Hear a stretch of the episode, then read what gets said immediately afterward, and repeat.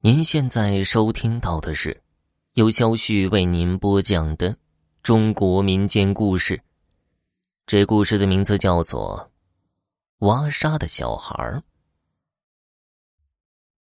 奇怪的事情在我身上经常发生，不过那都是小时候。等大了以后，就只有一个鬼缠着我。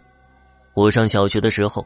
经常能看到操场一角的云梯下面有个小孩在挖沙子，挖出个坑，就用手像捧水喝一样往脸上送。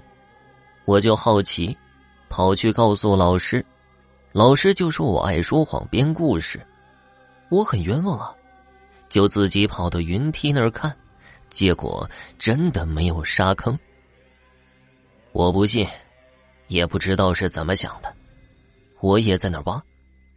后来，看门大爷就跑过来拉住我说：“孩子，你也看到了，快别挖了。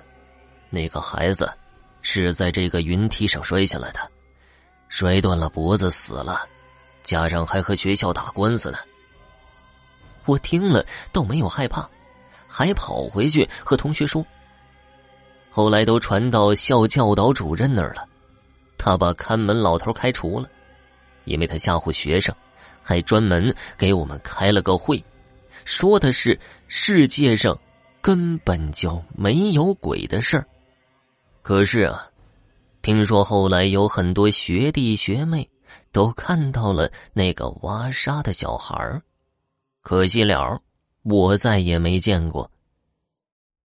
听众朋友。本集播讲完毕，感谢收听。